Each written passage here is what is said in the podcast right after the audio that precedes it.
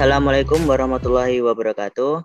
Halo Sobat PTI, kembali lagi di channel podcast kita Ngopi, Ngobrol Pintar. Di sini kamu nanti dengerin podcast kita yang asik dan bermanfaat loh. Pertama, kenalin nih, aku Fikri, asal dari Wonogiri, Provinsi Jawa Tengah. Oh iya, pada masa sekarang kondisi masih belum membaik ya. Jadi tetap ingat, jangan lupa tetap terapkan protokol kesehatan atau 3M, yaitu memakai masker, menjaga jarak dan mencuci tangan. Oke, dan aku di sini nggak sendirian nih, ada dua teman ngobrol di podcast ini. Langsung aja aku panggil teman aku yang pertama buat perkenalan ya. Halo Mas Aprian. Halo juga Mas Fikri. Oh iya, teman-teman, perkenalkan nama aku Aprian Wahyu Pangestu. Asal dari Purwodadi, Jawa Tengah. Salam kenal semuanya. Wah siap Mas Aprian, salam kenal juga. Lumayan jauh ya rumahnya. Keren banget nih Mas Aprian. Iya benar Mas. Tapi jika terpisah karena jarak yang jauh, tidak masalah buat ngobrol bareng-bareng seperti ini. Ya benar juga ya. Kita tetap bisa ngobrol secara virtual kayak gini. Dan yang terpenting tetap jaga kesehatan dan selalu semangat menjalani aktivitas setiap hari. Nah, benar juga Mas Fikri. Kesehatan pada waktu sekarang itu sangatlah penting.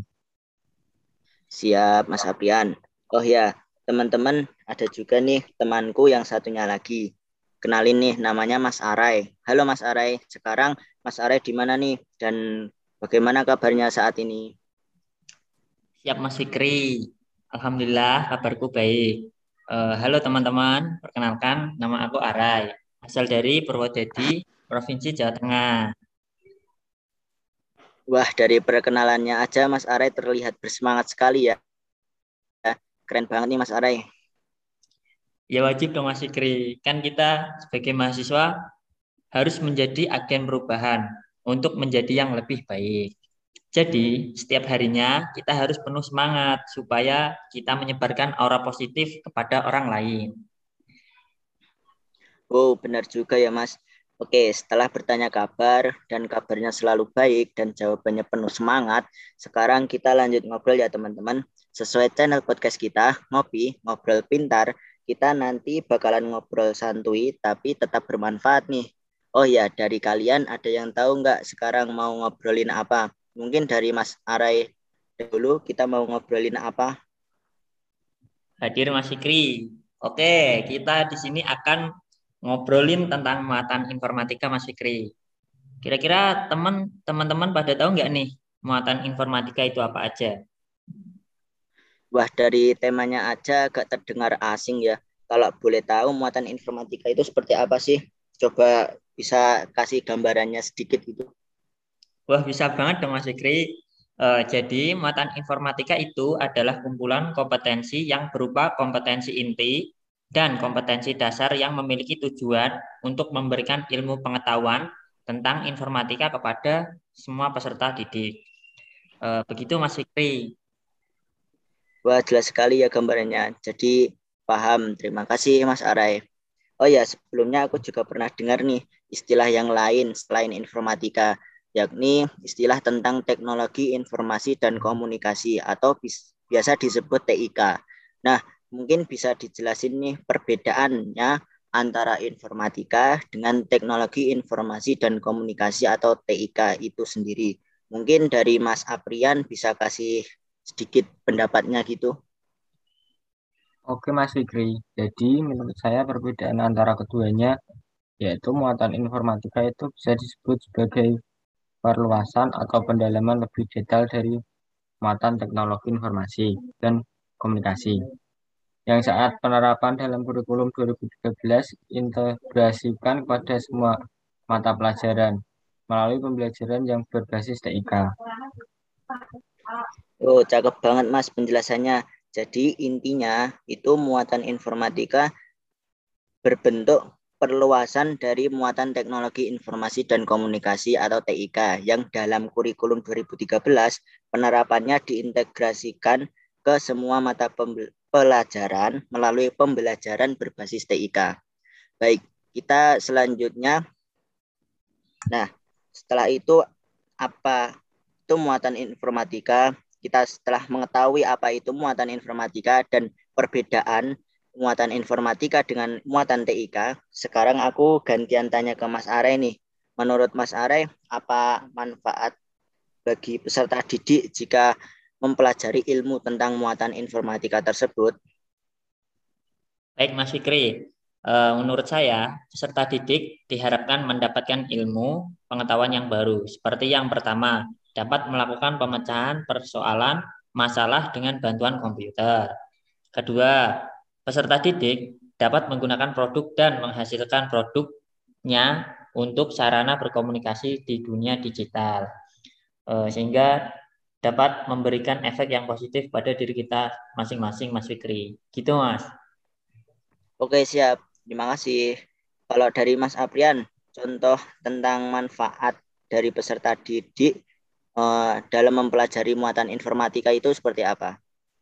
Uh, kalau menurut saya pribadi, manfaat peserta didik yang pertama yaitu bertambahnya ilmu pengetahuan seperti ilmu tentang komputer, analisis data, algoritma, pemrograman, dan jaringan komputer atau internet. Yang kedua, peserta didik dapat memanfaatkan teknologi untuk menunjung menunjang berkomunikasi di era digital sekarang ini. Wah, jawabannya jelas sekali ya teman-teman. Terima kasih banyak Mas Arai dan Mas Aprian yang telah menjelaskan secara detail sehingga kita semua dapat paham. Teman-teman di sini sudah paham kan apa yang dijelaskan sama Mas Arai dan Mas Aprian? Semoga paham juga ya. Soalnya obrolan kita di sini itu asik sekali dan tentunya bermanfaat sekali bagi kalian semua. Nah, sekarang untuk obrolan penutup, aku mau minta saran terbaiknya dong dari Mas Arai dan Mas Aprian. Eh, menurut kalian berdua, sikap apa saja yang harus dilakukan kita supaya pemanfaatan teknologi pada waktu sekarang itu dapat memberikan dampak positif bagi orang lain. Dari Mas Arai terlebih dahulu boleh silakan. Oke Mas Fikri, uh, kalau dari saya pribadi, yang pertama kita harus pintar-pintar menggunakan teknologi tersebut dengan baik dan hati-hati. Uh, kan kita tahu zaman sekarang era media sosial itu bebas sekali ya. Uh, jadi kita harus selalu menjaga perkataan kita di media sosial, uh, menjaga komentar ataupun lain sebagainya. Sehingga eh, penggunaan teknologi dapat memberikan kita manfaat yang baik untuk ke depannya. Gitu Mas Fikri. Cakep banget ya jawabannya dari Mas Arai. Jadi intinya selalu menjaga perkataan atau uh, perbuatan kita di media sosial ya, sehingga nanti dampaknya tidak uh, tidak akan merugikan orang lain. Uh, baik, sekarang kita ke Mas Aprian ya. Uh, menurut Mas Aprian, apa saja sikap yang harus dilakukan oleh kita dalam memanfaatkan teknologi supaya dapat memberikan dampak positif kepada orang lain? Uh, kalau menurut saya, sikap yang bisa dilakukan yaitu tidak boleh mengkonsumsi informasi hoax.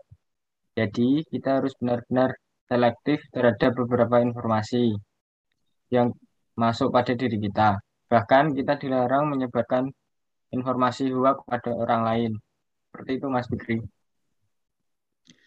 Baik Mas Aprian, jadi kita harus selektif terhadap informasi yang ada ya eh, dengan mencari sumber informasi tersebut dan dilarang membagikan informasi bohong atau berita hoax karena nanti dampaknya akan merugikan banyak orang lain. Baik Sobat PTI, kata terakhir dari kami, jangan lupa jaga kesehatan, tetap terapkan protokol kesehatan, dan jangan lupa olahraga agar tubuh kita sehat selalu. Pak Ahmad punya burung kenari, burung jemur hingga siang hari. Obrolan kita sampai di sini, semoga kita berjumpa lagi. Nantikan podcast seru dan menarik lainnya di Ngopi, Ngobrol Pintar. Sampai jumpa semua. Wassalamualaikum warahmatullahi wabarakatuh.